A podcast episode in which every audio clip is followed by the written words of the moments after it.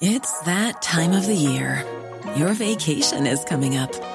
You can already hear the beach waves, feel the warm breeze, relax, and think about work. You really, really want it all to work out while you're away. Monday.com gives you and the team that peace of mind.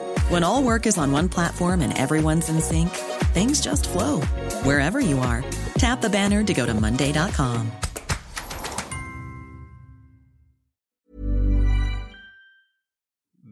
med i utvecklingen av Ferrari F40? Nej, jag hade en. Jag ägde en, men jag var aldrig med i utvecklingen. Okej.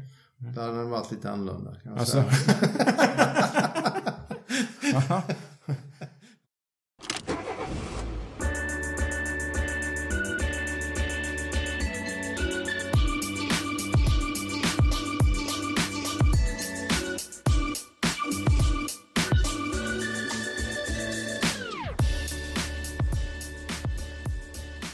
damer och herrar, hjärtligt välkomna till Bilpodden med Auto, Motor och Sport. Mitt namn är Joakim Dyredand och den här veckan så bjuder vi på en underbar intervju med ingen mindre än Stefan Lillevis Johansson. Det här samtalet spelades faktiskt in i december 2018 och eh, blev en artikel i Formel 1-magasinet 2019. Som av en tillfällighet är vi faktiskt nu i slutfasen för årets F1-magasin, vilket du kommer hitta i butik den 12 mars. Missa inte detta. Vissa saker som sägs i intervjun är daterade, men det är ändå riktigt roligt samtal att lyssna till i ett retroperspektiv. Det förekommer också en, lite ljud i bakgrunden, bland annat vår fotograf James Holm som låter kameran gå och Stefan slår några gånger i bordsskivan. Och så är det lite febril aktivitet på utryckningsfordon utanför hotellet där vi sitter. Hoppas ni har överseende med detta. Intervjun har nämligen många guldkorn som när Stefan berättar om hur han satt på Ferrarifabriken och slipade gafflarna på sin växelkuliss till Formel 1-bilen. Eller som när Stefan körde hem sin privata Ferrari F40 från Italien till Växjö och på autobahn i Tyskland får sällskap av en 911 Turbo. Denna vecka sponsras Bilpodden med Automotorsport av Thule Vector. Denna unika takbox som kombinerar stil med premiumfunktioner. Thule Vector är en väldesignad och modern takbox som passar perfekt på premiumbilar. Boxens interiör har också högsta klass med integrerad belysning, fodral i vitt tyg och grejer som gör att lasten ligger tryggt och eh, ger en ökad användarupplevelse. En premiumtakbox behöver ju även premiumfunktioner, så vad sägs om Slide Lock System som visar tydligt när boxen är ordentligt stängd med ett speciellt utformat lås. Boxen är också speciellt lätt att montera tack vare snabbfästet PowerClick. Den har en integrerad momentindikator som klickar i när boxen sitter exakt som den ska. Monteringen blir därför snabb och säker. Takboxen går även att öppna från båda sidor och i och med att den är ganska kort i bakkant så är det även möjligt att öppna bagageutrymmet på bilen utan att boxen är i vägen. Alltså Thule Vector som sponsrar Bilpodden med Automotor och Sport. Sådär då, då sitter vi i eh, Stockholm. Stefan Johansson, Lillövis är med oss. Vad gör du här i stan? Ja, jag gör min årliga visit. Hälsar på mamma, syster och lite släktingar och kompisar och sånt här. Mhm. Ett varv till Växjö då eller? Ja, jag har precis kommit hit därifrån. Ja, Okej. Och resten av Europa också eller? ja England, Frankrike, Belgien. Okej. Det blir alltid samma bollningsakt när man är i Europa nästan. Mm. Bra möten eller vad? Ja, det, i England har jag några bra möten. Spännande. Mm. Eh, hem annars är ju Hollywood då. Los Ja, Hollywood är det inte i och för sig. Det är Lo- Los Angeles, eller i utkanten av Los Angeles. Jag bor nere på stranden i, i ett ställe som heter Marina del Rey. Okej. Mm. Så det är långt, eller det är inte långt avstånd från Hollywood, men det är långt, eh, långt ifrån samma liv som myten om Hollywood är, som man säger så. Okej, det är inte du och filmstjärnorna som Nej, knappast. utan- Jag ska inte röka någon. Nähä, okej. Men hur ser vardagen ut i eh, Los Angeles för dig annars? Ja, det är ju... Jag kan säga det är lite blandat varje dag. Det är samma rutin nästan varje dag. Det, jag gör mina samtal till Europa sånt tidigt på morgonen. Alltså, Jag har hållit ungefär två eller tre timmars gap där. När man kan få tag på folk i Europa. Så jag börjar vid sex på morgonen normalt. Och kör e-mail och telefonsamtal och sånt. Sen åker jag till min studio vid eh, mitten på morgonen. Sen är jag där resten av dagen och kladdar lite, målar lite och, eller jobbar lite och tar lite möten i studion och sånt där också. Mm. Men jag spenderar mesta delen av dagen där faktiskt. Mm. Vad kör du för bil i stan? Ja, det var, jag får ju, jag jobbar ju med Ferrari där, va, Sporting Director på deras GT-team. Så vi, mitt avtal är att jag får, får en bil av dem hela tiden. Så jag har precis haft en FF Ferrari. Mhm. Och nu har jag en Maserati Levant, en Southern. Ja, just det. Mm. Funkar bra i Los Angeles-trafiken? Alltså, Där kan man ju lika gärna ha en cykel, alltså när man sitter i fem miles i timmen hela tiden. Så det spelar ingen, Nej. egentligen ingen roll vilken bil man har, för det gör ingen skillnad som Nej. så. Men eh, de är ju kanonbilar bägge två självklart. Mm. Eh, Du nämnde studion där och eh, målandet. Hur, eh, hur länge har du hållit på med det egentligen? Var det någonting som du hade redan innan motorsportskarriären eller var det ett senare intresse? Nej, egentligen. Jag menar motorsportskarriären har ju varit sedan jag var åtta år gammal egentligen. Ja, ja. Alltså, det har ju liksom varit mitt liv hela livet egentligen. Va? Men Mm. eh, jag har ju haft ett parallellt intresse med, med både konst och design och det här sedan jag var rätt ung. Va? Så att, eh, jag har ju alltid hållit på att göra någonting även om det inte varit lika tagit det i närheten av så seriöst som jag gör det nu. Så att, säga. så att eh, nu är jag ju verkligen liksom, har jag en jävligt fin studio va? och jobbar nästan hela tiden med det. Så att eh, mycket mer produktion nu än det har varit någon gång innan. Mhm. Mm. Så att eh, jag har några utställningar på gång här nu framöver. Och säljer rätt mycket bara genom folk som kommer till studion så jag hälsar på. Så att eh, det är okej, va. det går bra. Inga vernissage i Stockholm eller i Nej, Sverige? inte än. Ja, men det kanske blir någonting. Men jag försöker sikta på USA först. Va? Liksom få en fotfäste där Mm. Först. Och sen, sen får vi se hur det går. Mm. Eh, Formel 1. Vi har ju eh, haft svenskt deltagande fram till i år då. Ja. Tror du att det blir något nära förestående svensk i F1 igen eller ser det mörkt ut på den horisonten? Ja, det ser väl rätt mörkt ut om man ska vara riktigt ärlig. Alltså, jag ser ingen större hopp om att någon kan komma dit på egen, alltså på egen begåvning om man säger så. Som, som läget är i Formel 1 idag. Jag menar, det, vi vet ju tyvärr hur situationen är. Va? Så att chansen att det, om inte någon av dem som är på väg upp genom svenskarna kan komma in i ett av systemen, om man säger vare sig det är Red Bull eller Mercedes eller McLaren eller vilket system det är, va? Det. så är det ju nästan till omöjligt att, att få en chans i F1 idag. Mm. Tyvärr, så, så är läget bara. Vem tror du ligger närmast till hands då? Joel? Eller Hampus Eriksson kanske? Eller vad? Det är så skitsvårt att säga. Alltså det, jag menar det, det är inte frågan, jag menar det, det är en hypotetisk fråga. Va? Liksom det, det har ju, som jag försöker säga, det har liksom kanske inte så mycket med resultat att göra i slutändan. Utan det är mer tillfälligheter liksom om man lyckas komma i rätt system, om man nu kan kalla det för det. Va? Så, så, så, liksom, så finns det ju en chans. Va? Men då måste man ju fortfarande sopa banan med allihop även inom det systemet. Så att säga. Annars blir man ju utspottad efter något år. Va?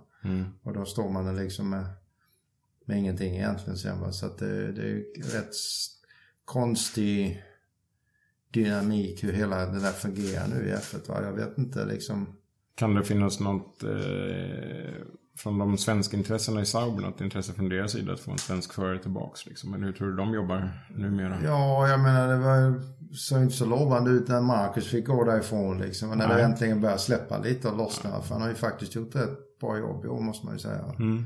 Så att, eh, men det hjälpte inte trots det va. Så jag tror, jag tror det blev väldigt tufft. Deras mandat kanske inte är så starkt då så att säga. Jag vet inte, det, det får tiden ge. Mm. Formel 1 annars, eh, de säger ju att det är lite ja, kaos i alla sporter eller problem nu. Men Formel 1 har väl just det här med omkörningarna och sånt där kanske, eller bristen på dem samma. Mm. Vad ser du annars som den största? Är det att kostnaderna har skenat eller är det... Det är en konstig kombination. Alltså det är svårt att bara säga. Alltså det, det är så komplext och så stort och så många grejer som all, liksom beroende på den andra och sådär. Så att det är svårt att säga liksom bara, det här är fel. Och det här är, men det är som kombinationen av alltihop det här. Men man kan väl säga att det har ju liksom av någon konstig anledning under många, många år givetvis. Det är inte bara en sak som händer liksom över natten så här. Mm. Utan det är ju, det är, att det har varit många, om man kan våga säga det, liksom dåliga beslut egentligen. Mm. Som har ju haft väldigt stor påfattning på, på reglerna då och på och sen bieffekten det är ju racingen blir ju lidande hela tiden. Det är ju ingenting de har gjort på de senaste, jag kan, kommer inte ihåg hur länge nu alltså, som har gjort att racingen har blivit bättre egentligen. Nej. Och i min uppfattning så kommer det tillbaka till samma sak hela tiden. Det är ju aerodynamiken. Att alla är mm. helt obsessed med alltså aerodynamik och downforce. Mm. Och det, om du tittar på alla saker inom racing som har minst påverkan på allt annat utom att göra en racerbil och gå fort så är det ju aerodynamiken. För det, är liksom, det är lika viktigt som ett askfat på en motorcykel ungefär. Att en personbil har, har eh, downforce. Va? Det, mm, liksom, mm. det är oväsentligt. Va? Mm. Och, men alltså de bara häller ju in miljoner efter miljoner efter miljoner varje team mm. varje år. För liksom varenda race är det nya saker. Varenda mm. race har de ny utveckling. Och det är det här de kallar det här utvecklingskriget. Mm. Men allt det handlar om det är ju bara aerodynamik hela tiden egentligen. Ja. Så att innan de alla ingenjörerna som tyvärr nu är de som sätter reglerna också, tekniska regler. Innan de får klarhet att de måste gå i, alltså snäppa sig själva ur den idén att aerodynamik är viktigt alltså. Det betyder att de måste skriva helt nya regler. Mm. Som, alltså ett radikalt steg iväg från där racing har varit sedan Colin Chapman uppfann alltså vingbilen ja. ungefär. Och det är ju 30, nästan 35 år nu, 40 ja. år snart. Um, så kommer det aldrig bli någon skillnad. Va? För liksom, som nu regeländringen till nästa år, det är ju, det är ju ingenting. Det är liksom... Du tror inte på den? Nej, hundra procent garanterat att den kommer göra någon skillnad på racing. Mm -hmm. Det kan jag lova. Ja. Aj då. Det, det, är bara, det är liksom bara massera samma sak över och över igen. Liksom. Mm. Det tar kanske första racen, men det tar ju mindre än när de är tillbaka i Barcelona efter den första racen då. Ja. Så lovar jag att bilarna är precis lika mycket därför som de har nu. Ja. För det är ju så länge det är fritt i utvecklingen så kommer du alltid hitta på nya sätt. Och, ja, det är ju det som är liksom grejen med det. Att de måste sätta en gräns eller liksom gå bort helt och hållet från konceptet av downforce. Att downforce har ingenting att, eller downforce kan ju ha en, en fjärdedel av viktigheten på hur fort en bil går. Mm.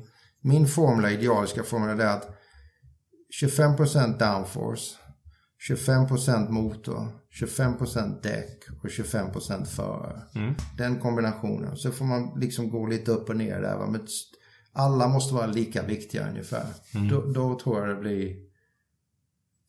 Då öppnar det också dörren för mycket mer intressanta alternativ på hur man går bilen och går fort. Mm. Dels måste de anställa de bästa förarna, vilket jag tycker är otroligt viktigt. Mm. Så att de, det kommer, alla de riktigt bra förarna kommer flyta till toppen, va? både inom F1 och även inom alltså juniorklasserna som, som då, där de vävar de, de nya förarna. Och sen att de friar upp däcks så att det kom, alltså uh, competition mellan olika däcksföretag.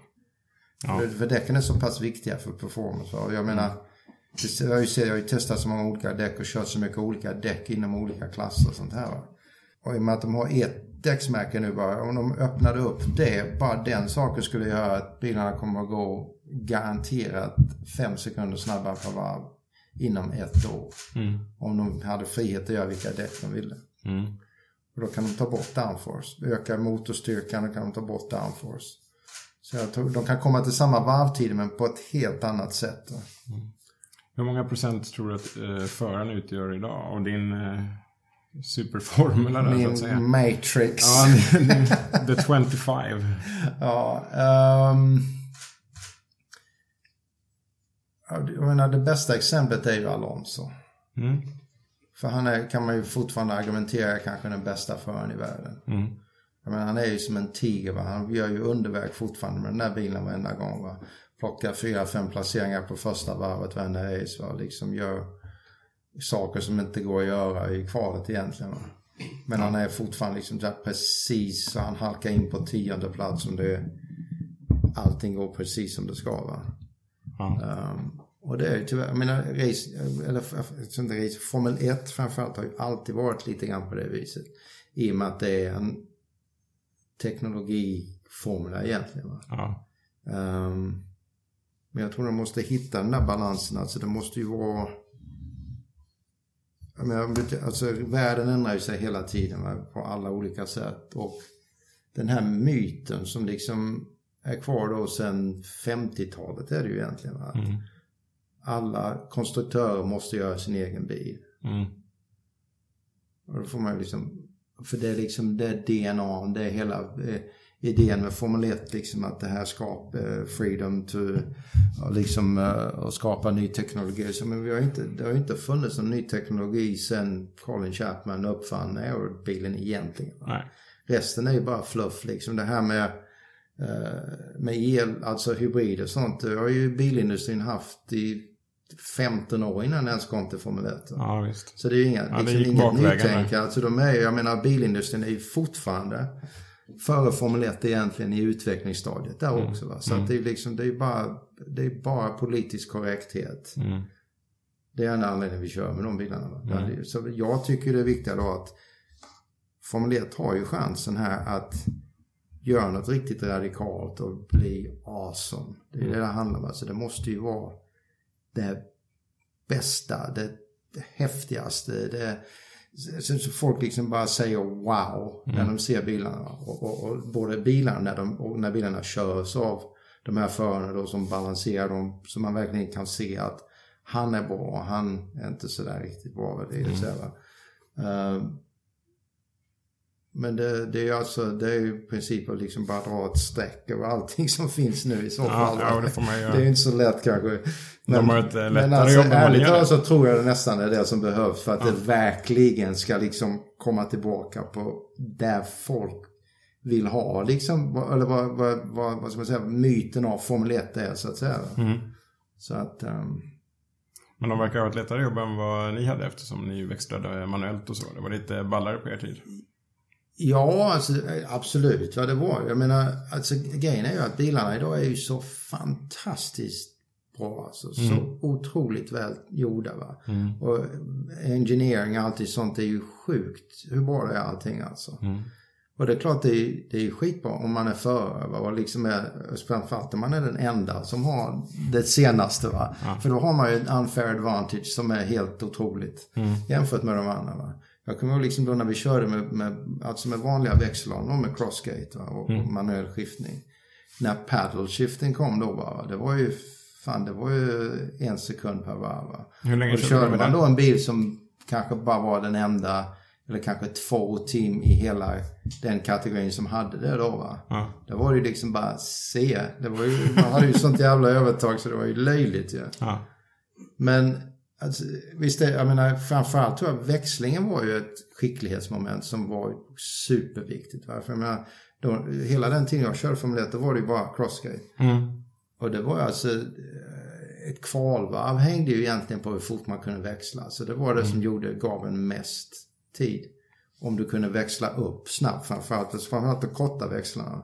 För det är ju, vet du, bam, bam, det är ju skitsnabbt. Du hinner ju knappt gå från en växel till nästa för det är så mycket hästkraft då. va. Och liksom, man fick bara pumpa på. Det var fram, då man skulle gå från tvåan till trean, cross, alltså crossgate så här då va. Så jag, jag kommer ihåg när jag körde för Färd, då brukade spendera dagar på fabriken och fila mina egna gafflar Ah. in i växeln. För jag liksom fick man ju en mental bild då liksom så man liksom inte ens behövde tänka på det utan bara pff, så här direkt va, liksom, för att verkligen få det perfekt som man ville ha det själv. Fräckt. Så det är mycket sådana här grejer som man fick hålla på med då va, för att det var så pass viktigt. Ja. Och inte nog, inte nog med det, va, liksom, men missar man någon växel också, va, då kröker man ju ett par ventiler. Va, så då är man ju torsk bara för det. Va, På motorn, va, för man övervarvar då. Va. Eller också bryter man en, kallas för dog rings, de här inne i växellådan då. Va.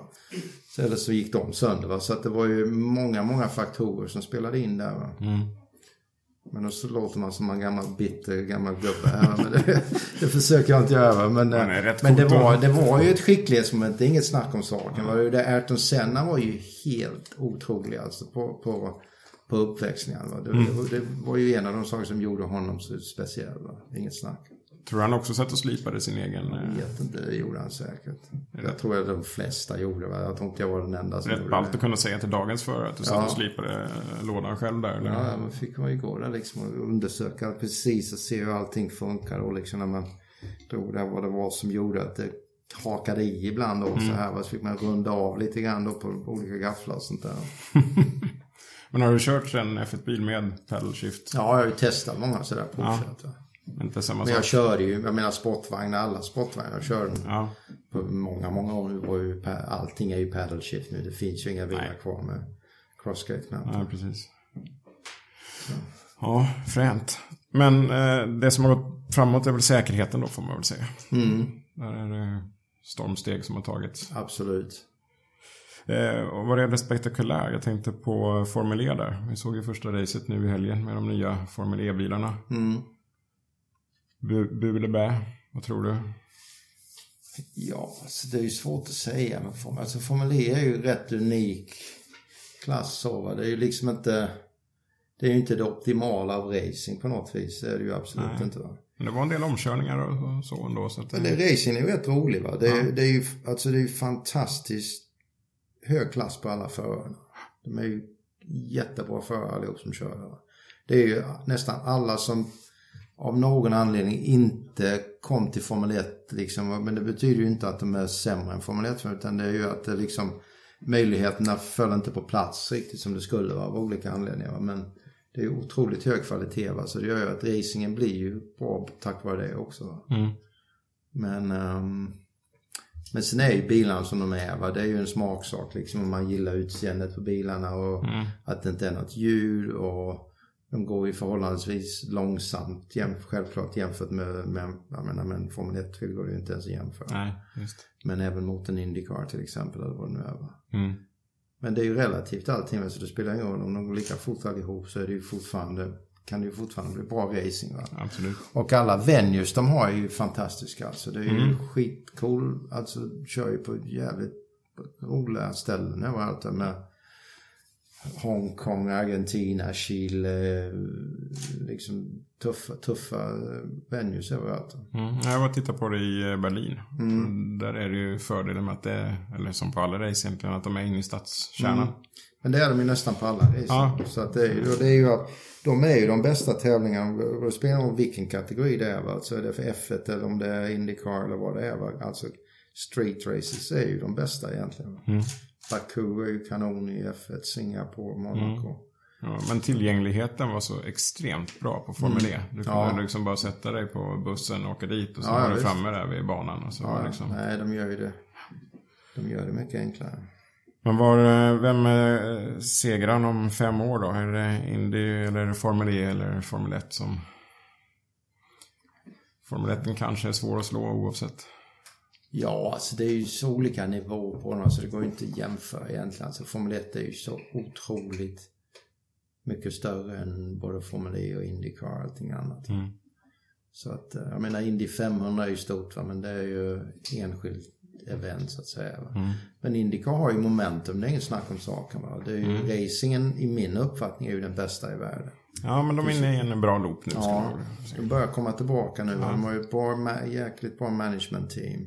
Mm. Framförallt på, på sportsidan. Mm. Där de verkligen har gjort bra beslut nu med nya bilarna och, och alltså så ren competition är ju suverän. Alltså jag tror inte det finns något svårare mästerskap att vinna i än en Indycar egentligen. Alltså det, är, det är omöjligt egentligen att veta vem som ska vinna varenda lopp. Va? Mm. För jag menar även om favoriten alltid är någonstans där framme. Kör du lite annorlunda strategi va, och liksom rullar tärningar va, så kan det liksom bli ditt race trots det. Va? Mm. Och så att det, ju- det gör ju att det blir mycket mer intressant givetvis. Mm. Men då är man purist och som alla de här som då försvarar Formel 1 att de ska göra alla grejerna själva. Va? Så är ju Indycar raka motsatsen där alla använder samma bil. Ja. Så att det är ju mer liksom det här interaction mellan ingenjören och föraren just på dagen, vem som får det rätt då. va? För det är så otroligt små marginaler. Men det gör ju att racingen blir ju mycket, mycket roligare också. Va? Det är ju sällan man vet vem som ska vinna fem varv före slutet Ja. på något av racen. Och ja, tre, fyra, fem förare som kan vinna mästerskapet på sista racet på säsongen. I olika team allihopa. Det är ju... Det hade varit en önskedröm för Formel 1 kanske. Men... Vad kan du tänka om Formel 1 hade haft det? Vet du? Det hade ju varit helt otroligt alltså. Ja, visst. Så att, ja. Innan vi går in lite mer på Indycar. Jag kom på en grej när vi pratade om aero och sånt innan. Och procent. Hur eh, mycket downforce i procent tror du att ni hade jämfört med dagens F1-bilar? Oj då. Det måste vara en ganska liten del. Ska gissa. Alltså de- de hade ju otroligt downforce när de hade vingbilarna med sliding skirts och det här givetvis. Ja, jo. Men det fick de ju ta bort rätt fort. va, För det, det var det ju alltså, jag körde ju något de där bilarna. Det var ju alltså hur mycket man klarade av som människa helt enkelt. Va? Mm. Det var ju alltså, du vet, det bara svartnade ju ibland i vissa svängar. För det var så otroligt mycket grepp. Va? Vad var värst då? Det var någon speciell bana där det var extra greppigt och... Ja, jag körde ju Sao Paulo då på träningen eller kvalet. Ja, där var det liksom så, här så att huvudet gick så långt bort till höger så man fick liksom, det gick inte att se tillräckligt långt till vänster. Så liksom, lita på sig själv, att man hade rätt radio på, styr, på ratten liksom, så att det skulle gå hela vägen igenom svängen. Ja. För då var det ju upp, alltså läng- efter målet där så var det ju bara en jättelång vänster hela vägen tillbaka ner. Ja. Så hela den som går ner där nu, den var ju inte där. Nej. Det fanns inte. Förstappens favoritkurva fullt, där. fullt hela vägen runt där som en oval nästan va. Mm. Det var sjukt alltså. Och ni hade lite mer effekt på den tiden också. Nej, Det var inte då, det, var, det var ju var- det är ingen effekt alls. Va? Det var ju Cosworth-motorer. Så då hade ju 500 hästar kanske Okej, max. ja. Men det var... Hade de haft turbomotor hade det inte gått. Nej, precis. Med 1500 hästar vet du. Nej, precis. Det var där med den Men sen då ändrade de ju alltihop. Då var det ju radikal. Så det gick ju tillbaka. Alltså, så jag tror, när vi hade de motorerna på 1000-1500 hästar så tror jag, på kvalet då hade vi 1500 hästar. Mm. Då tror jag vi hade kanske en fjärdedel av vad de har nu i Danfors. Jaha, okej. Så det var ju ingenting egentligen. Nej. Men sen hade vi ju rätt hyggligt grepp i däcken. Men det var ju framförallt motorerna som gjorde så att det var ju rätt intressant för att alltså kurvhastigheten var ju relativt låg. Va? Eller mycket, mycket lägre än vad den är nu givetvis. Va? Men däremot gick det, vi på många, många ställen vi var på där det gick snuddade på 400 kilometer på raken. Ja. Jag ihåg även i Monaco efter tunneln Mm. 85 när vi hade free boost. Mm. Då var det inga restriktorer överhuvudtaget 85. Då tror jag vi hade...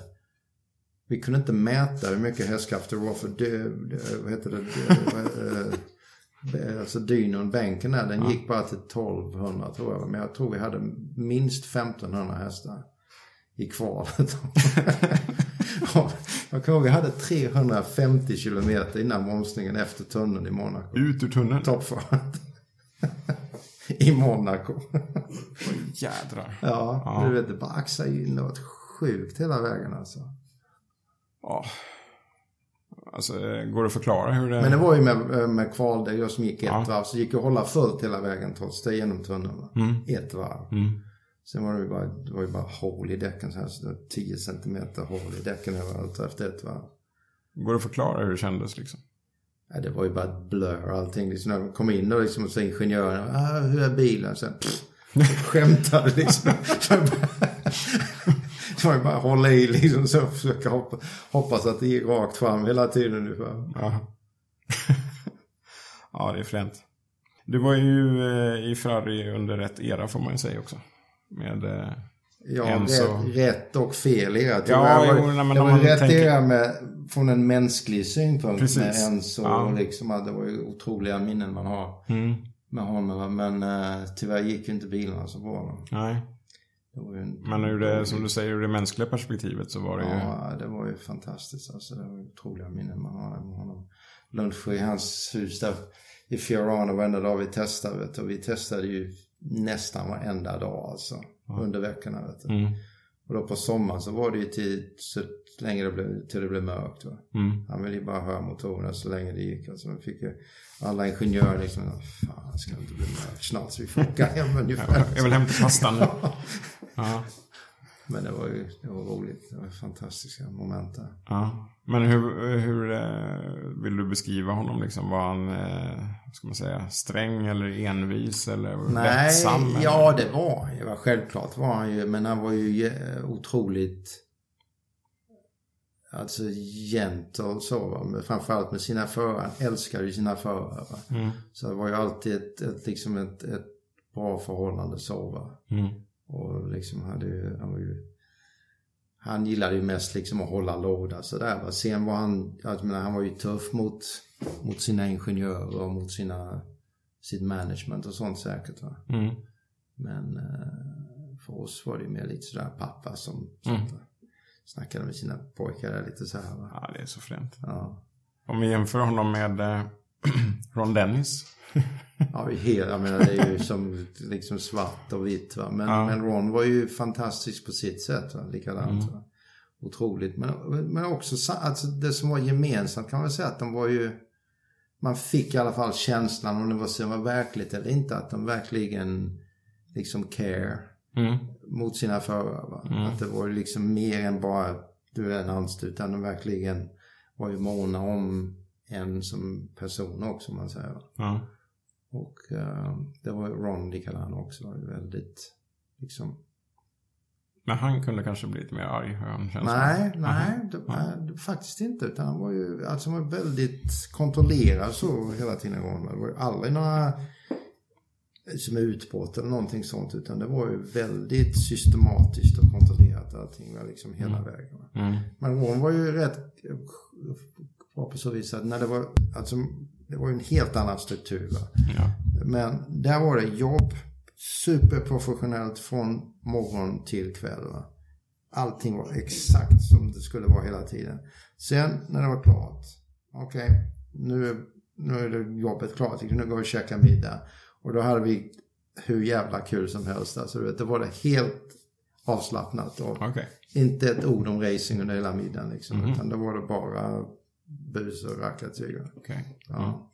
Det var Han hade en annan sida också. goda, liksom. lika goda minnen egentligen från det också. Men eh, alltså skillnaden är ju att Enzo Ferrari är ju en legend som aldrig Ja. kommer finnas igen. Va? Ja, liksom, helt unik individ, individ alltså. Mm.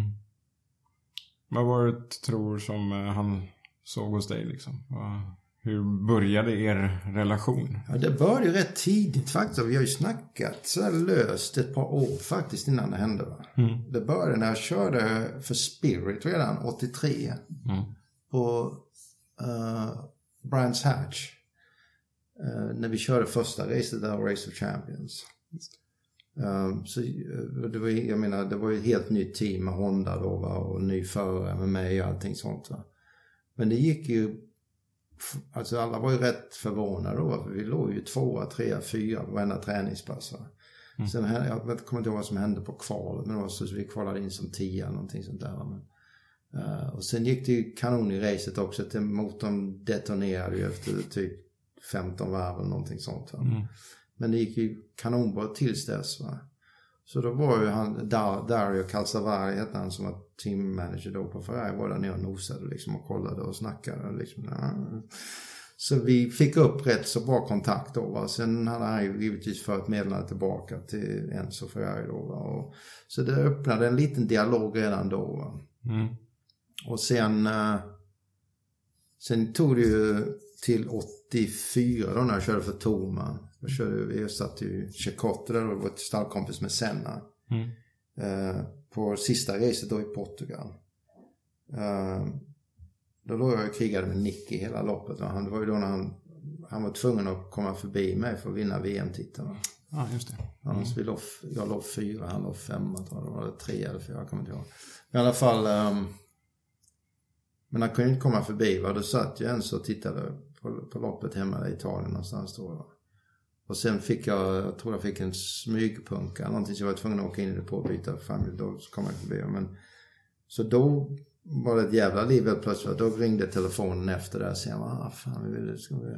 Då hade, jag, men jag hade precis signat ett kontrakt med Tolman då för två år. Va?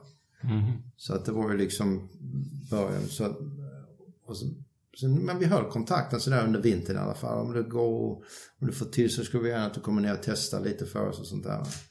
Så Det var lite friare på den tiden. Det, Ja, det, skulle- var det ju inte egentligen. Men, att, men Tolman hade jävligt bra kontakt, bra kontakt med Ferrari. Mm.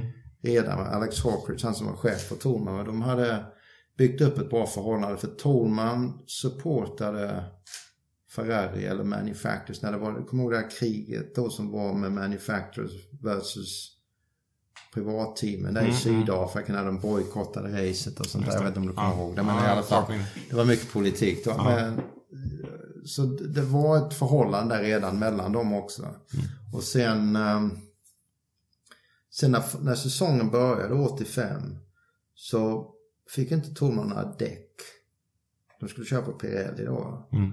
Och det var något politiskt därför att de hade, jag kommer inte ihåg bakgrunden riktigt, men i alla fall long and short så körde vi inte i Brasilien första racet.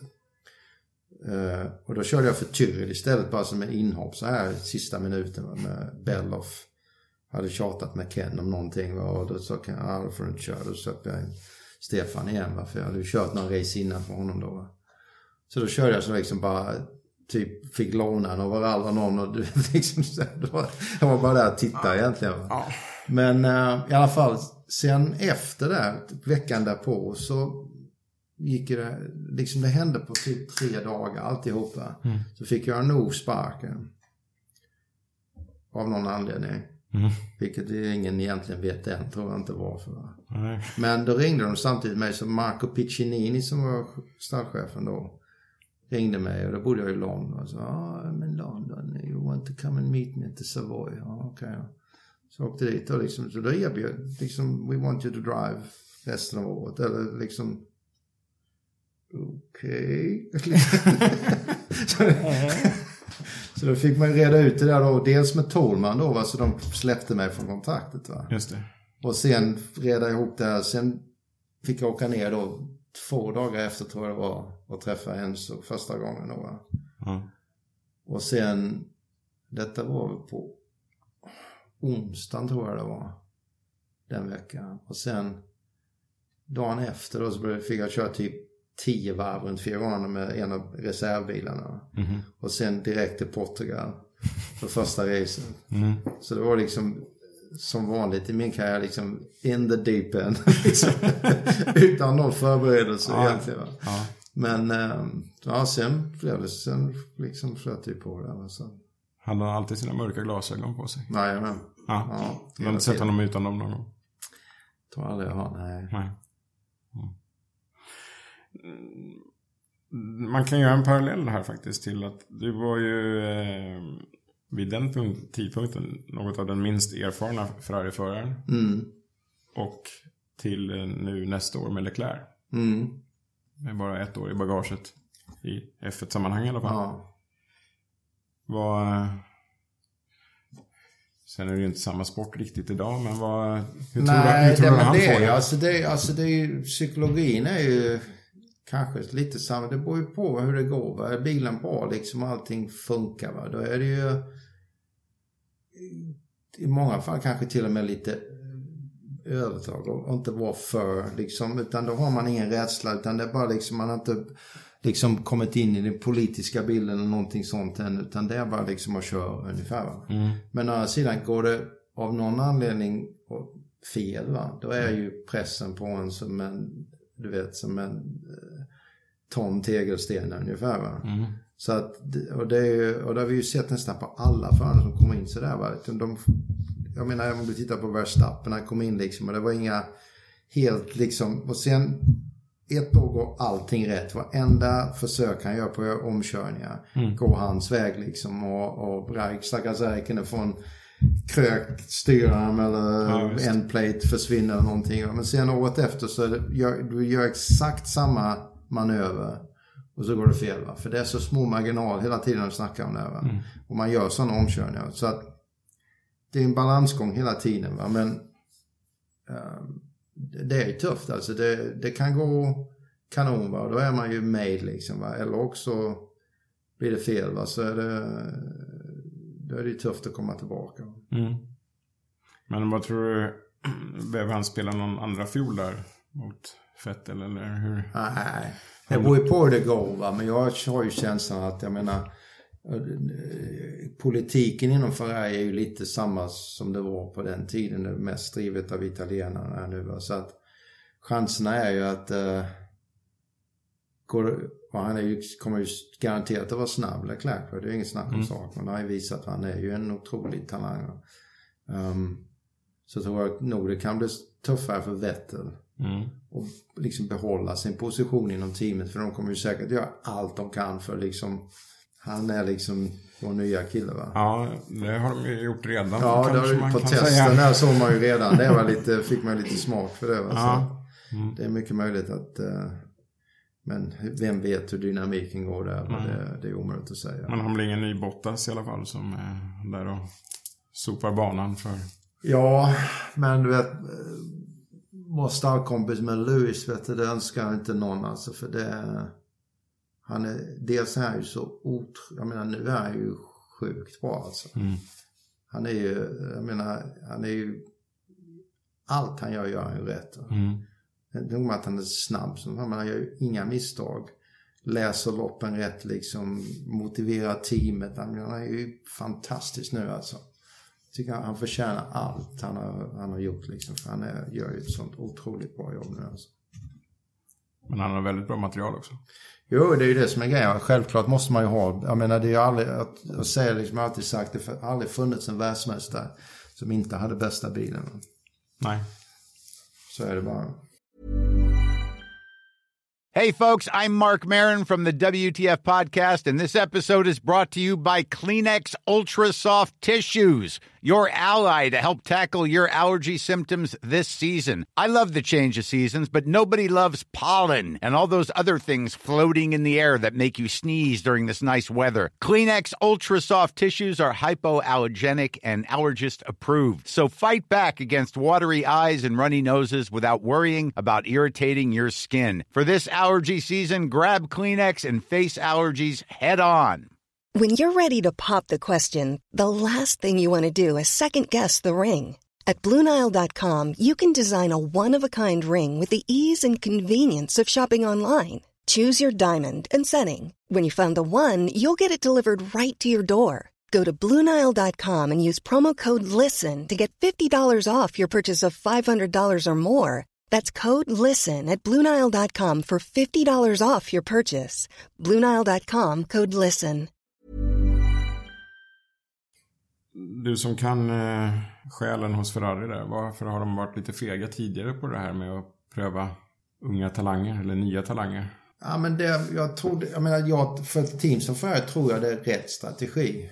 Mm. Och inte prova, för de behöver inte göra det. De behöver inte ta risken. Utan om de har, jag menar Räikkönen har ju inte gjort ett dåligt jobb i år va? Nej, det har han inte faktiskt. Jag tycker Nej. han får lite väl mycket att han... Jag menar, det, så jag menar om du tittar på liksom på den stora bilden så va, så jag, det finns ju ingen anledning att ett, ett, team som Ferrari, Mercedes, även Red Bull behöver ta några risker med en förare. Nej. Utan jag menar, Formel 1 är inte någon utvecklingsformel. Men det har ju blivit det nu lite grann va. Mm. Jag menar, de, det är som någon slags obsession att de ska vara, är de mer än 19 år gamla så är de för gamla helt plötsligt. Mm. Vilket ja. ju är rena skämtet va. För jag menar det tar ju, alltså det tar ju fem år av hård racing vilken kategori du än kör. Där du liksom har, bygga upp den bank av erfarenhet som du behöver i de olika situationerna för att inte göra idiotiska misstag. Och det gör det, men vill säga, jag menar, F1 är ju liksom varenda race så är det ju alltid någon som klantar till det sådär som man bara liksom skakar på huvudet. Tänker, vad fan håller han på med? Mm. Um, så att, och det tillhör ju inte Formel 1 va, mm. egentligen. Utan de där misstagen de är ju gjorda när de kör Formel 3, Formel 2, sportvagnar, vad nu än är, innan man kommer till Formel 1. Va? Mm. Mm. Spännande. Vi får se hur han tar det här, mm. Madagaskar. Eh, tillbaks lite till din eh, karriär där och McLaren. Eh, och Prost, mm. professorn där. Hur var, vi pratade lite om det där med andra fjol och sånt innan. Hur, var, hur kände du? Ja, det var, alltså, det var ju nästan en chock i början. Va? Ja. Hur bra han var. Eh, Framförallt, alltså, jag menar, vi alla visste att han var snabb. Alltså otroligt snabb givetvis. Va? Men just hur han jobbar runt bilen och hur han liksom uh, manage hela helgen på racet. Va? Så jag, man kan säga jag lärde mig mer ett år från honom än jag gjorde hela min karriär egentligen. Va? Han var helt fantastisk alltså. Helt otrolig. Men då delade det var ju han därför han med sig. hade namnet professorn för han var ju alltså, du vet, du tänker att vi hade ingen data överhuvudtaget då. Inte någonting egentligen va. Nej. Utan det var ju, det var ju liksom föraren fick ju ge ingenjörerna all information vi kunde tänka på va. Det var det var det enda data som fanns. Det fanns ju ingenting vet du. Nej. Utan det var ju bara feedback från föraren. Mm, mm. Så de första debriefs vi hade var så helt slut och bara lyssna på honom liksom så här. Och det- det bara liksom bara all data du kan tänka. Mm. Men det, sen fick man ju då liksom kategorisera det där liksom, fick, liksom så man kunde bryta ner det lite grann. Va, i, och då liksom, då, så det höjde ju min, min för, alltså förmåga ofantligt också tack vare det. Va. Ja. Men det var ju, alltså även Senna upptäckte ju det va, det vet jag. Jag menar han lyfte ju sin nivå ett par steg till när han körde ihop med Prost också. Mot vad han var innan. Mm. Så att eh, han var ju the benchmark alltså. I, I min uppfattning är ju Prost en av de tre bästa i historien. Mm. Absolut. Just för att han är så kunnig på alla plan då liksom. Ja, det, jag menar han hade hela paketet. Ja, det är ju det som är exakt. liksom grejen. Att det inte finns, har funnits tusentals otroligt snabba förare under tiden va? som kan smälla in ett kvalvarv som är helt otroligt. Va? Men Mm. de lyckas aldrig plocka poäng och de lyckas liksom aldrig göra hela, hela paketet om man säger så. Va? Nej. För det var ju Prost otroligt. Han kunde ju läsa ett race också. Han visste ju precis hur mycket han kunde li- liksom köra på däcken, bromsa. För det, även på den tiden var det, även bromsarna var ju marginaler. Va? Att de skulle ha, hålla hela loppet. Alltså man fick ju vara Mm. väldigt, det var så mycket detaljer man fick liksom hålla tanke på hela tiden. Mm. Ja, det var ingen direkt som ropade på radion när bromstemperaturer och grejer där kanske. Det var inte så mycket sånt. Absolut. Det existerade ju inget. Vi hade inga, inga datakanaler överhuvudtaget. Det fanns ju ingenting. Nej, precis. Vi hade bara en rund varvräknare så här. That's it. en knapp på ratten och var av och på liksom. Radio. Fränt. Ja. Eh, sen 88 var det en lite sämre bil, eller? ja, lite. Lite var väl ett understatement. Är, är det det sämsta du har kört, eller? Ja, det är en av dem. I Formel 1 är det nog det sämsta jag har kört. Ja. Körde några sportvagnar som var eh, i samma nivå ungefär. Okej, Som var ja. helt, helt, helt fel. Va? Men vi brukar ju skämta, jag nog och jag då i Stockholm sen. Då eh, aer- Aerodynamics by Isaac Newton. Det, var bara, det var bara gravity som höll bilen på marken. Vad- vad gör man då liksom? när, det, när det är så jobbigt? Då är det bara... Bara kämpa på liksom. Man, gör, man försöker göra det bästa hela tiden självklart. va.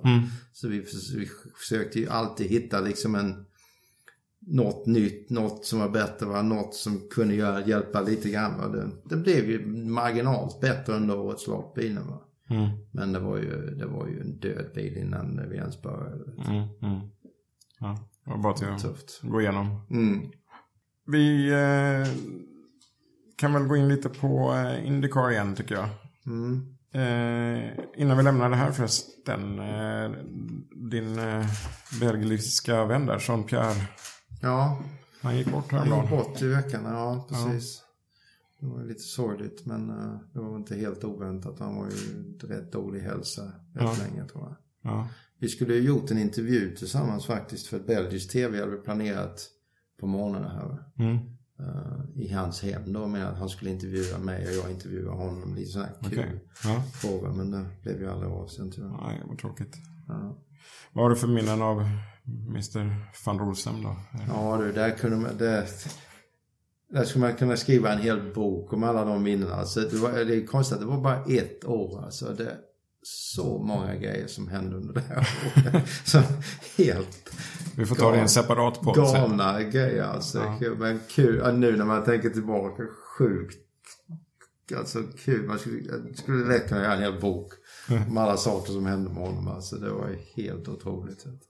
Men han var ju en otrolig karaktär. Så jag gillade honom mycket måste jag säga. Va? När man lärde känna honom lite mer sådär på personlig nivå så var han faktiskt väldigt snäll, fin människa. Va? Och liksom helt annan person mot den han visade offentligt så att säga. Mm. Här lite galna med det stora skägget och det här va. Mm. Mm. Men jag glömde, vi höll ju på då, vi skulle ju, vi höll på att förhandla med Porsche då om att ha deras motorföljande då va. Den gick ju till Footwork sen då va, men äh, vi hade möte då i Weizsack på fabriken. Där var det ett stort möte då, hela ledningen på Porsche var där. Det var inte bara liksom sporten utan det var hela, alltså hela ledningen på Porsche va. Mm. Och så var jag där och Alan Jenkins som var chefdesignern då. va. Och eh, Van Rossen kom då i sitt privatplan och flög dit. Så vi stod där allihopa och väntade då. Så dyker Van Rossen upp i, och du vet tyskarna de är ju, du vet, med sysk kostym och hela skiten. Och liksom är väldigt och, ordentligt allting va. Och Van Rossen dyker upp i en Adidas träningsoverall. liksom, magen hängde ut mellan t-shirt som var lite för kort och så var det 7-8 centimeter gap mellan träningsbyxorna då och t-shirten. Snyggt. Jag glömmer det aldrig. Alltså, ansiktet på de här tyskarna, vet du, då trodde ju fan att de skulle dö alltså. Var det då dealen föll liksom? Att jag inte... Jag tror de var döda när vi satt oss ner. Liksom. Det var ingen idé att prata ens då. Bara... Ja, herregud. Ja. Ja, men hur... Han har haft lite brokigt sen efteråt med rättvisan och så. Nej, men det var nog, jag tror inte det var så mycket allvarligt som folk, alltså som pressen försökte få det att se ut som. Nej. Utan det var ju, jag menar, jag vet, den där businessen han hade, jag det väl, vet fortfarande inte hur det funkade. Va? Nej. Men jag vet ju att det kom in pengar va? och sen det var ju, jag menar som allt, var väl gambling om man säger på, på den nivån att han satsade på någon aktie eller någonting så sen gick det inte så bra. Vissa gånger gick det jättebra. va, så. Men äh, datorerna hade ju inte den kapacitet på den tiden så de skulle kunna göra en prediction på hur marknaden gick och sånt där. Det var ju det som var hela idén. Ja. Bakom Monitron va, så att äh, jag vet inte riktigt. Då. Ja, eh, tråkigt i alla fall. Men eh, vi går in på något roligare. Vi går in på Indycar då. Och framförallt Felix. Mm. Vad gör du rent praktiskt för Felix? Liksom? Ja, nu gör jag ju nästan allting åt den, precis som jag gör för Scott. Va? Det är ju liksom, dels har vi förhandlat kontrakten givetvis, och det är ju den stora biten. Va? Mm. Så jag har ju fått faktiskt ett jättebra kontrakt med Ganassi där. Mm. Och, eh, men det har ju, den har ju, vi har ju haft, den diskussionen har ju pågått ett par år nu innan vi signade faktiskt. Där. Mm. Eh, jag flaggade ju upp honom då rätt tidigt va? och sen eh, fick jag ju fick jag nog gå med på att sätta honom i en test då för några år sedan. Och den testen gick ju kanonbra. Så att det var, ett, det var ett starkt intresse sen där. Sen gick det inte att göra någonting förra året om eftersom man redan hade varit inlåst i, i ett kontrakt i Formel E. Mm. Men så fort, så fort vi kunde förhandla om det va, så, så öppnades ju möjligheten igen. Då. Mm. Så att ja, det ska bli väldigt spännande. Mm, Men du kommer sköta honom på samma sätt som Scott? Så att Ja, säga. så jag sköt ju det mesta va, liksom åt Felix också nu. Med, med racingen givetvis men även lite grann vid sidan om alltså andra saker också. Skattegrejer och försäkringar och allt som behövs skötas egentligen som en manager. Va? Det är de där Europasamtalen som du gör på morgnarna då? Till... Ja, mycket av det är faktiskt självklart med honom att göra. Men eh, andra saker också givetvis. Men, eh, men mycket det är det också självklart. När sågs ni senast? Ja, för i måndags. Ja, här Ja, nej, i Monaco. I Monaco? Ja, han var där en dag. Ja, Och jag var där nere några dagar. Så vi käkade lunch där innan han drog till Saudi. ja okej. Mm. Hur, eh, hur känns han på pulsen? Ja, nej, han är taggad som fan vet du. Han är riktigt laddad alltså. Han tycker det ska bli jättekul. Mm. Att, eh, Han har ju ett bra record vad han än sätter sig liksom. ja. Men vad... Har du sett någon styrka som man kan utveckla överhuvudtaget? Eller är han... Alltså Felix har, han är ju inte få va, som, som han, kan, han vinner ju allt han har kört mm. än så länge. Va? Han har ju den förmågan att liksom lista ut vad han behöver göra för att vinna. Mm. Och det är väldigt få förare som har det. Alltså de, de har ju hjärnkapacitet för att åka fort. Va? Men det är en helt annan sak att liksom bryta ner allting samtidigt och liksom lista ut att eh, nu som man ser, man får titta på den stora bilden. Va? Scott är ju mästare på det liksom och, och ha tålamodet. Mm. Och liksom vänta på att det ska liksom racet kommer till honom istället för tvärtom. Mm. Och, um, och att han är stallkompis med Scott tror jag är otroligt viktigt för han kommer ju ha en av de bästa förarna i världen. Mm. Jag menar inte bara i, jag menar Indycar utan i, jag menar Scott är ju otrolig uh, förmåga alltså och, och klura ut vad som behöver göras för att vinna. Mm. Och det är ju det som är skillnaden. Men Felix har ju alltid gjort det. Va? Han har ju alltid haft den här lite killer instinct också om man säger. Mm. Och det är, det är få förare som har det. Va? Sen, jag menar, han kom ju på scenen där när han liksom bara dök upp och vann efter en Masters och det här liksom. Mm. Och, eh, och det är det som är skillnaden mellan de som är riktigt bra och de som är bra men inte tillräckligt bra om man säger. Ja, visst. Att de har den där förmågan att, att veta hur man ska vinna egentligen. Mm. Men just att han hittar farten så snabbt nu. Mm. Den, eh, liten, Sen är han lite klurig vet du. Han är rätt mysig så för han är riktigt klug. Han vill alltid lyckas lista ut vad, så här, liksom, med, med ingenjörer och sånt där också. Va? Så att han, eh, jag tror det kommer att bli jättebra. Lite professorn i honom nästan? Ja, lite grann. Mm. Och alla teamen älskar ju honom. Vet varenda team han har kört för är ju absolut lyriska med honom. Eh, som en, inte bara som en förare men även som en person liksom. Att han, är, han har så skön personlighet också. Ja visst. Men eh, jag blev imponerad, nu är inte det samma klass på långa vägar, men när han kom till Sverige här och körde Carrera Cup, mm. Scandinavia liksom. Precis. I en öpp, stängd bil som man aldrig suttit i. De är inte lätta bilar att köra, de här Porscharna. Som är, är rätt svåra att vänja sig vid. Ja. Så att, uh, absolut. Och sen så bara kom han dit till Knutstorp ja. och bara och tog alla tidigare mästare ja. och bara slaktade liksom. Ja visst, nej han är, han är grym det är han faktiskt. Riktigt duktig. Ja var liksom, eh, du är med på racen, samtliga race då? Nej, kör, inte eller? alla racen är jag inte på. Jag åker på, jag menar med skott har jag åkt på ungefär en tredjedel. Mm. Hälften kanske vissa år. Jag behöver inte vara där, jag menar.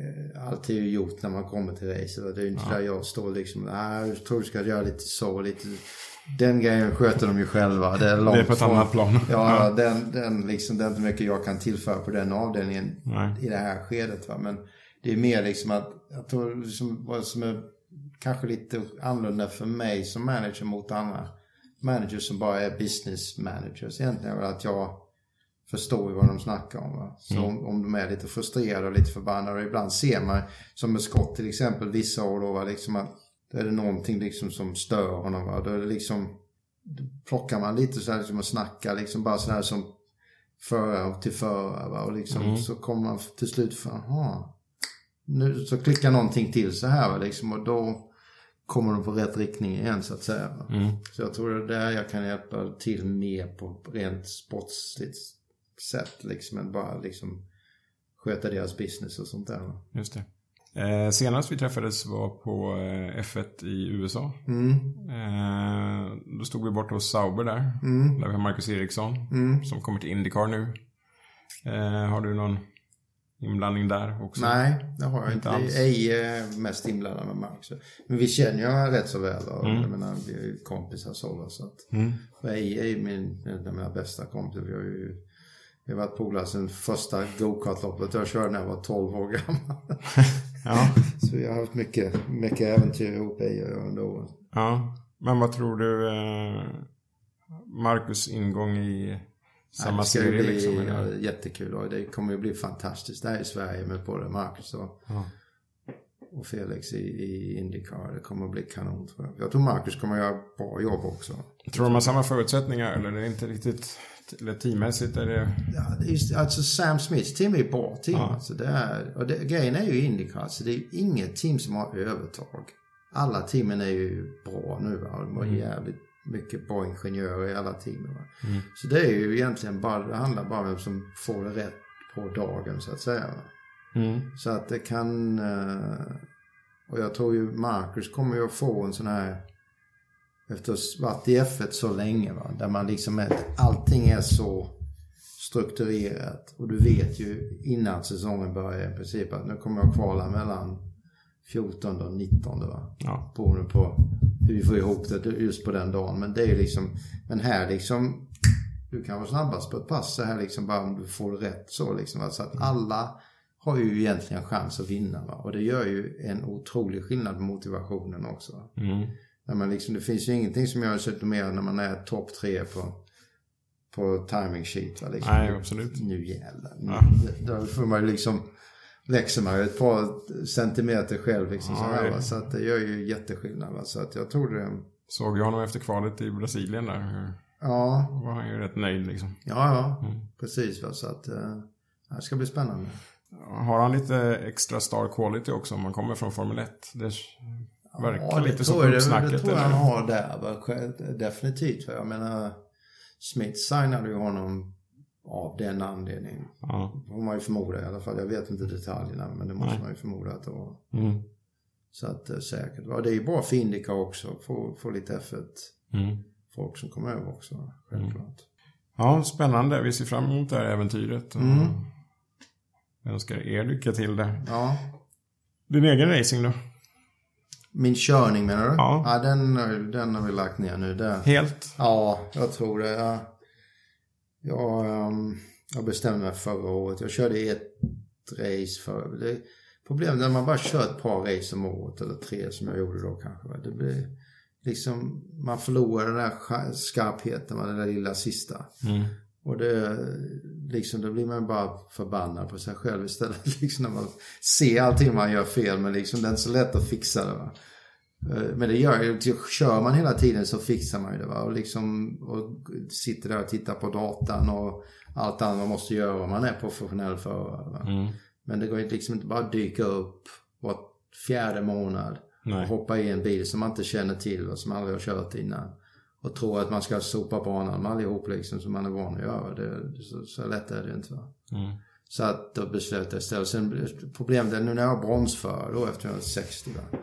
Så är man ju då i den kategorin där alla bronsförare är.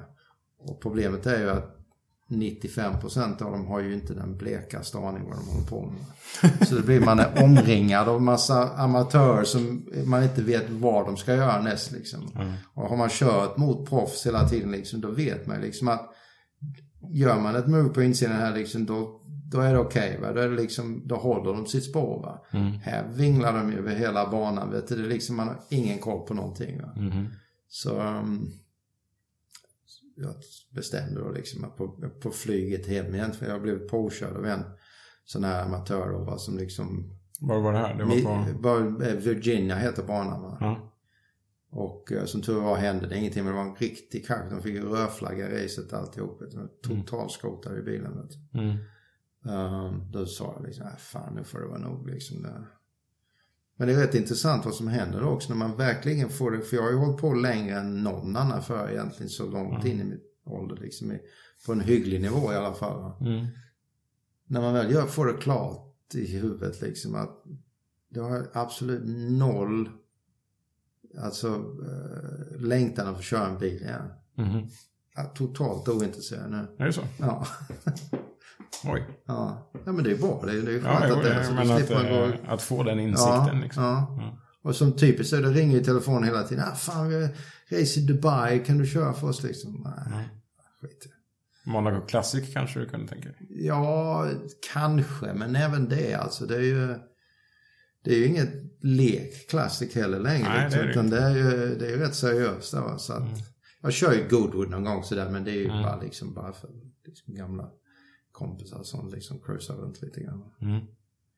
Men eh, ja, så i alla fall. Så Mm. blev det. Och det var roligt så länge det var Ja, ja, det var fantastiskt. Vilket var roligast då?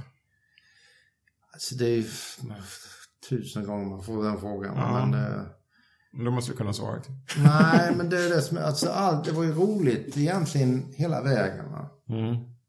Men och så är det ju ofta, men alla tror ju att man då ah, det var Le Mans eftersom vi vann eller det var det och det. Mm. Men det, så, det har ju varit race när man liksom har legat och slått som tolfte plats med någon, alltså världsförare. Mm.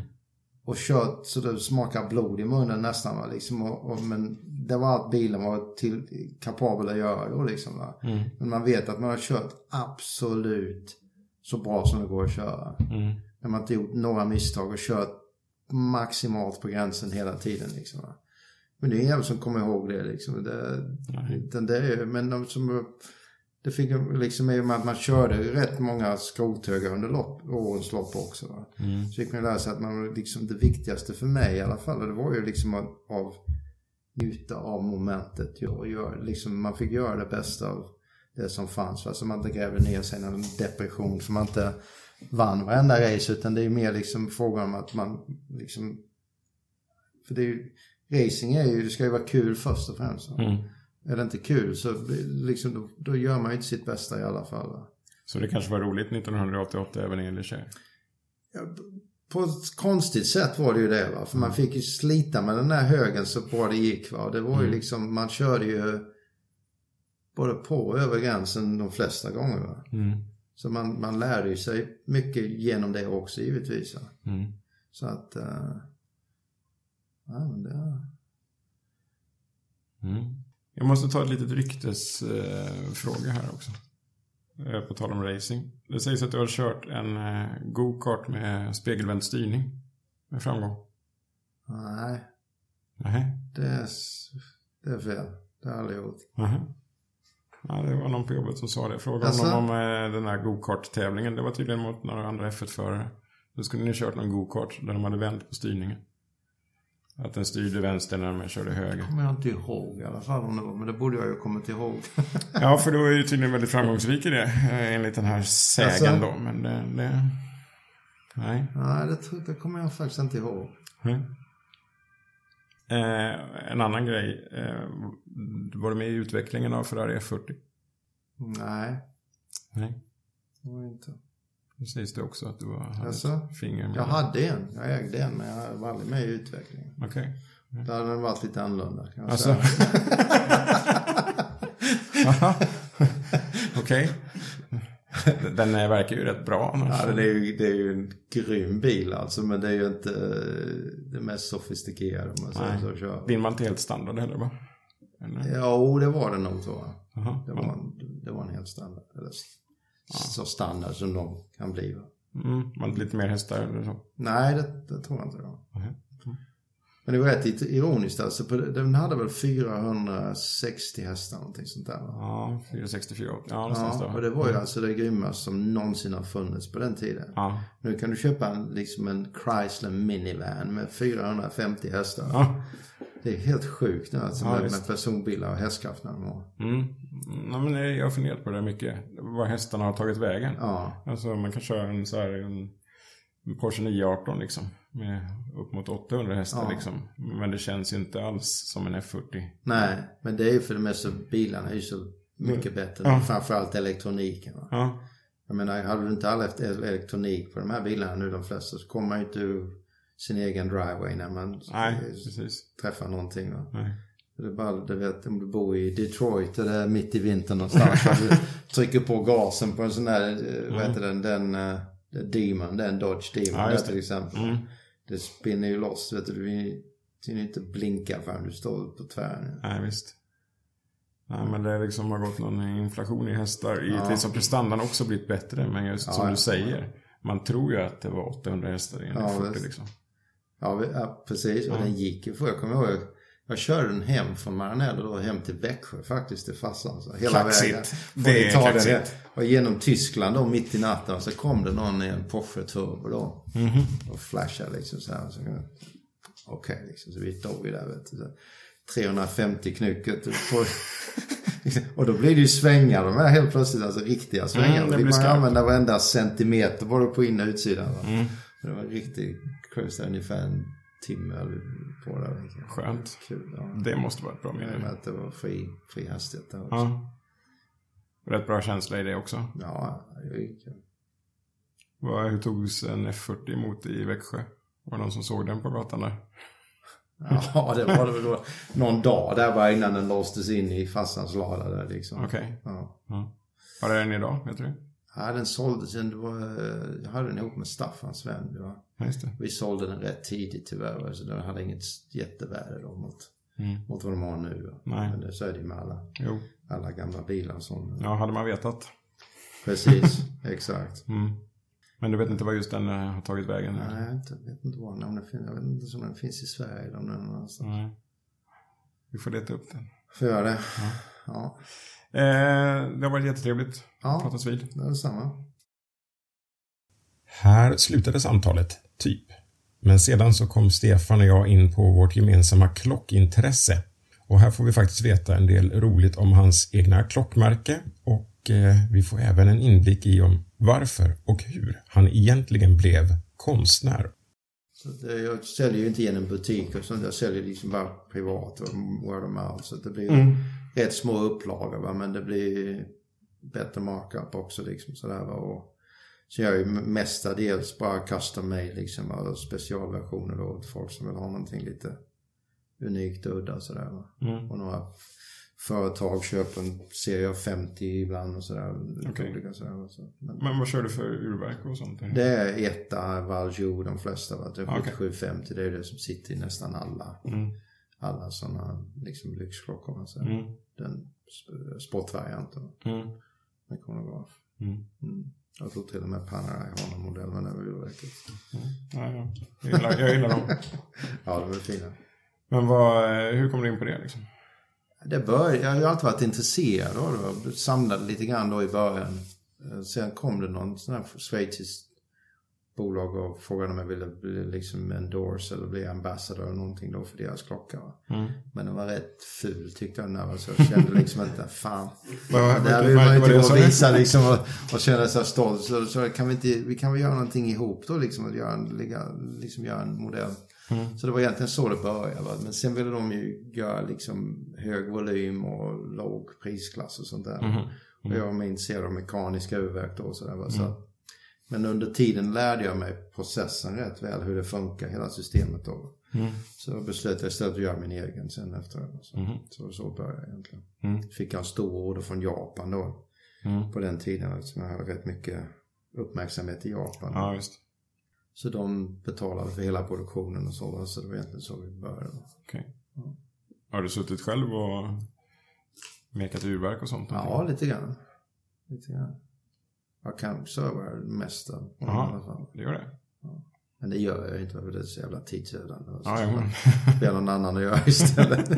Men jag har gjort det många gånger. Mm. Mina egna så ibland river jag isär dem och sådär. Ja, det gör det? Även min son när vi håller på och meckar ibland så det bara för skojs skull. Liksom. Ja, Det är kul att sitta där med liksom, och de små verktygen och mecka Ja. lite. Får vara stadig på handen. Så. Ja. Ja, det är fränt.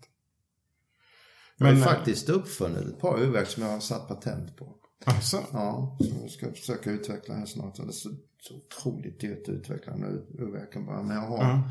två patent på helt nya eh, komplikationer på urverk som ingen har gjort innan. okej. Rätt tuffa faktiskt. Racinginspirerade bägge två. Okej. Ja. Mhm. Den kommer förhoppningsvis i dagens ljus om några år kanske. Jaha. Vad, vad är det för komplikationer? Jag vågar inte tala om det. Nej men det, de är intressanta. Visuellt kommer de att bli supercool. Okej. Ja. Men det har- Verkligen alltså med allting som har med racing att göra. Okej. Ja. Ja, det låter ju spännande. Lite annorlunda sätt att ta tiden på då liksom. All right. Mekaniska. Eller både och kan det vara, men i mitt fall är de mekaniska. Ja, just det. Men vad tror du om den här smartwatch-eran nu liksom som kommer med att det ska vara digitalt också? Ja, alltså, men, men det är ju, jag menar, ska, ska man vara riktigt ärlig så är det ju egentligen bättre. För jag menar mekaniska urverk är ju notoriska för att Ja. aldrig hålla tiden. Och, Ja, jo. och liksom det är ju som det är va. Men eh, det är ju en, det är ju mer en personlig grej. De här Ja, ja. Absolut. annat? Det det. Jag menar egentligen räcker det ju med telefonen idag va. Jo, det är den tråkiga sanningen. Ja. Men de är ju rätt så intressanta en del av de där, alltså digitala också. Mm. På vad man vill använda. För mig är det mer gimmick. Jag har försökt men eh, jag har ingen nytta av dem liksom. Det är ingenting som hjälper mig och så, så att jag har gett upp på, Mm. på de flesta av dem. Nej, det är vackrare med hantverket från Mm. Ja, det. precis. Ett Exakt. Bra egensinnigt urverk istället. Ja, exakt. Men har du haft några med öppen baksida och sånt där? Eller Ja, med den glas? har jag öppen Den på har det. har de alla mina faktiskt. Okej. Ja, jag, Ja, ja, för du har lite design på... ja, Just det. så jag har gjort min egen rotor där med löven, där, de tre löven. Just det. Fränt. Och sen är det lite rospolerat där. Eller vad heter det? Vad kallar man den här rund... Per, perlage. Perlage. Det. Snyggt. Alltså det är det högsta execution urverket av den modellen. Nice. Vad gör du? Och egen gummiband och allting Ja. liksom? Är det... Så jag har ju olika suppliers då så jag har tagit några år få liksom. Men jag gör ett som gör urverk, alltså urverken köper man ju då och sen Ja. boetten, händerna, urtavlan, armbandet och sånt. Så det är olika. Sen har jag ett, ett ställe då i Schweiz där de gör assembly och testar dem och allting sånt. Okej. Mm. Och utvecklingen av designen på urtavlan är i det här fallet klart racinginspirerad Ja, med flaggorna. flaggorna. Mm. Där har jag patent på den också faktiskt. Det har Aha, okej. både Richard Mille och Hublot och Tag Heuer Mm. har varit på mig om det. För jag, jag känner dem rätt väl alla de där. Mm, mm. Så, fan, det skulle vi väl... Kan man De har tro. gjort undersökning då, då redan då dyker det upp att jag har den designen. Ah, okej. Men just på att ha samtliga flaggor då Ja, i, Precis, i urtavlan? Ja. Aha. Ja, man kan låsa så, sådana detaljer ja också. det, Liksom. det är en design, det är inte patent, det är en design... eh, jag, vet inte vad, jag kommer inte ihåg vad det heter nu. Det är design eh, rights eller vad fan det är. Ja, ja, precis. Jag funderar på om det var någon flagga som inte var med här, men det... Ja, det ska vara alla. Jag tror det är tio flaggor i FIA. Ja, precis. Ja, roligt. Men annars är det konstnärskapet och målningen liksom Ja, som tar målningen tiden. eh, tar upp rätt mycket av min tid nu faktiskt. Ja. Det, är- det, jag älskar det också. Det är Mm. tur att jag har hittat någonting som... Det där hände väl mer eller mindre parallellt. Liksom, att jag kände att liksom, racing har hela tiden dragit mig bort från det. Mm. Jag har velat göra med konsten. Mhm. Så nu var det liksom rätt moment att sluta tack vare det också. Så det Mm. liksom har ger mig mer tid att hålla på med to- målningarna här också. Mm. Så jag är ju där varje dag nästan i min studio och jobbar lite. Men under F1-året satt du någon gång liksom och skissade i racebussen och sådär? Eller? Ja, det, alltså Eller jag hur liksom började ju egentligen, första tavlan jag gjorde någon gång, det var ju 86. Alltså det var ju när Elio De Angelis omkom. Ja. Vi var bästa kompisar, han var ju, Mm. som, vi var ju som bröder nästan. Mm. Så av någon konstig anledning, jag vet inte varför till idag, idag inte varför, men jag i alla fall gick och köpte en duk och lite färger. Och så gjorde de en tavla som skulle vara i hans minne då va. Mhm. Så var egentligen så det började. Okej. Mm. Mm. Den här tavlan är gömd någonstans, hoppas någon aldrig kommer att se den. Men det var väl liksom första duken verkligen? Ja. Jaha, okej. Ja, så det började rätt sent va. Det var inte Ja. något som jag gjort sedan jag var liten utan det var ju då, ja, kan vara 28, 29 gammal. Ja, just det. Men då fick jag, kom det igång rätt fort. Va? Jag började måla lite hemma då i min lägenhet. Så där var jag på under många år när jag bodde i Monaco. Och sen, Mm. sen gjorde jag ingenting på typ 10 år va? efter att ha flyttat hem. Men Sen började jag på igen lite efter. Mhm. Är det någon annan i racingvärlden som de brukar syssla med musik annars tycker jag? Ja, alla idrottsmän är ju frustrerade musiker. alla, alla drömmer om en karriär som musiker istället. Ja, det är så det är. Ja. ja, ja okej. Men det har inte du? Det är det, vi har ju rätt bra kompis med Mark Knopfler, han på Dire Straits där. Mm. Vi pratade om det någon gång. Så, oh, bloody earache mate. Men Kenny Beck har haft någon... eh, Ja men Kenny är ju, han är han är nog kanske den bästa av dem. Så han har ju verkligen lagt ner eh, energi på det där va. Ja, Han är ju duktig. men han är så dedikerad i allting. Ja, så att det är liksom, ja, lämnar inget åt slumpen där. Nej precis. Men du har inte någon instrument? Jag har försökt. Jag ska Ja. vara ärlig, jag har försökt. Men jag har absolut noll talang i det området. Det är inte min grej. Har Lewis Hamilton det? Ja, enligt dem jag hör. Jag har faktiskt hört lite rykten från folk som bor i Los Angeles som har varit i studios och de säger att han är duktig. Mhm. Vad det menar, vad det betyder, det vet jag inte. Nej. Jag vet inte vad, vad det ens betyder idag i musik att vara duktig. Nej, det är Ja. lite eh, svårt att utröna. Mm, precis. Är det digitalt eller så liksom. Mm. Men eh, han kanske kan spela något piano. Jag vet inte. Jag har inte hört något. Nej, inte jag heller. Vi får se vad han hittar på när han är Ja, klar med den. han har lite. ju han har ju lite rekord han måste slå innan han börjar tänka på det. Och eh, här slutade intervjun för andra gången. Men då fick fotograf James Holm ett sms från sin far som ville veta om Stefans Le Mans-seger och känslorna kring den. Ännu ett guldkorn faktiskt. Fråga hur det var att vinna Le Mans. Jaha, jo, jag menar självklart. Det var ju fantastiskt.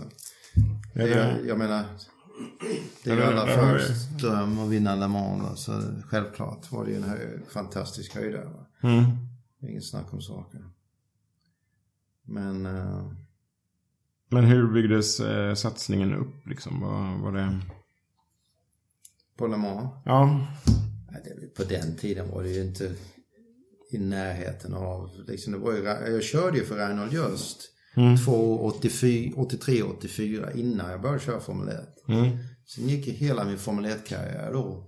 Och Indycar-karriär. Mm. Sen kom han till Sebring 97 och bara kollade liksom på loppet där. Mm. Och då körde jag Ferrari där för Andy Evans. Så vi vann ju Sebring 12 timmars det året också. Ja, just det. Så då frågade han, fan är du, är du intresserad av att köra Le Mans? Liksom? Ja, Mm. så, varför inte? Liksom, för jag hade precis slutat köra Indycar då. Va? Jag det. skulle inte, tänkte på att eventuellt lägga av då helt och hållet. Mm. Så då fick jag ju styrningen med Reinhold också. Då vann vi det. Så jag vann ju både Sebring och Le Mans samma år då. Tyvärr körde jag inte Daytona. Så jag hade gjort något som ing- ingen hade lyckats göra än. Vinna alla tre på samma år. Hade varit en variant av en triple crown då. Ja, Ja, precis. Ja. Men eh, i alla fall så det var ju så lite, ingen förberedelse igen. Och liksom körde Som vanligt. 10 la- shakedown laps på någon bana nere i Spanien någonstans innan vi åkte till Le Mans. va. Mhm. Men eh, det gick ju bra. Fantastisk bil den också. Det Ross Braun designade den bilen från början. Mm. Vad var bästa stället på banan då? Eller? Det är ju Porsche-kurvorna, de är ju grymma. Så det är ju en sektionskurvor som är oslagbara. Så det finns ju ingen bättre på någon bana i världen tror jag inte. Nej.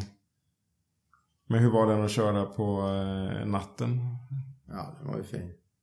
Men Men hur, natten går ju nästan fortare under dagen. Vet du. ja, ja, det var det bättre luft eller? Ja, det är mycket, mycket tunnare luft. Alltså, Motorerna går bättre, mer downforce. Alltså, I regel är ju varvtiderna lite snabbare under natten Mm. faktiskt än under dagen. Och du kan köra mjukare däck också på natten. Alltså. Mm. Men hur, ni får inte flugor och sånt på visiret utan eh, karossen tar det Ja, det är var ju fem, sex rip-offs på visiret. Men det räcker på en stint eller? Ja, då kör du fyra stint som vi gör ibland på natten, va? då är det ju marginalt på slutet. Va? Det beror ju på. Va? Mm. Men, För jag eh, tänkte det blir rätt mycket flygfärg på kvällen ja, liksom. Ja, det är det ju. Ja. Ja, framförallt när solnedgången. Va? Ja. ja, precis. Då På blir natten det är det inte så mycket, va? Men, men under solnedgången är det ju otroligt mycket. Mm. Vackert vid soluppgång antar jag. Ja, man kan se. Den är i regel rakt in i ögat på en solen. Ja, precis. Även på solnedgången, på, var man är på banan. Mm. Fränt. Ja, Yes, alright. underbart. Kanon. Eh, hjärtligt tack än en gång. Ja, men detsamma.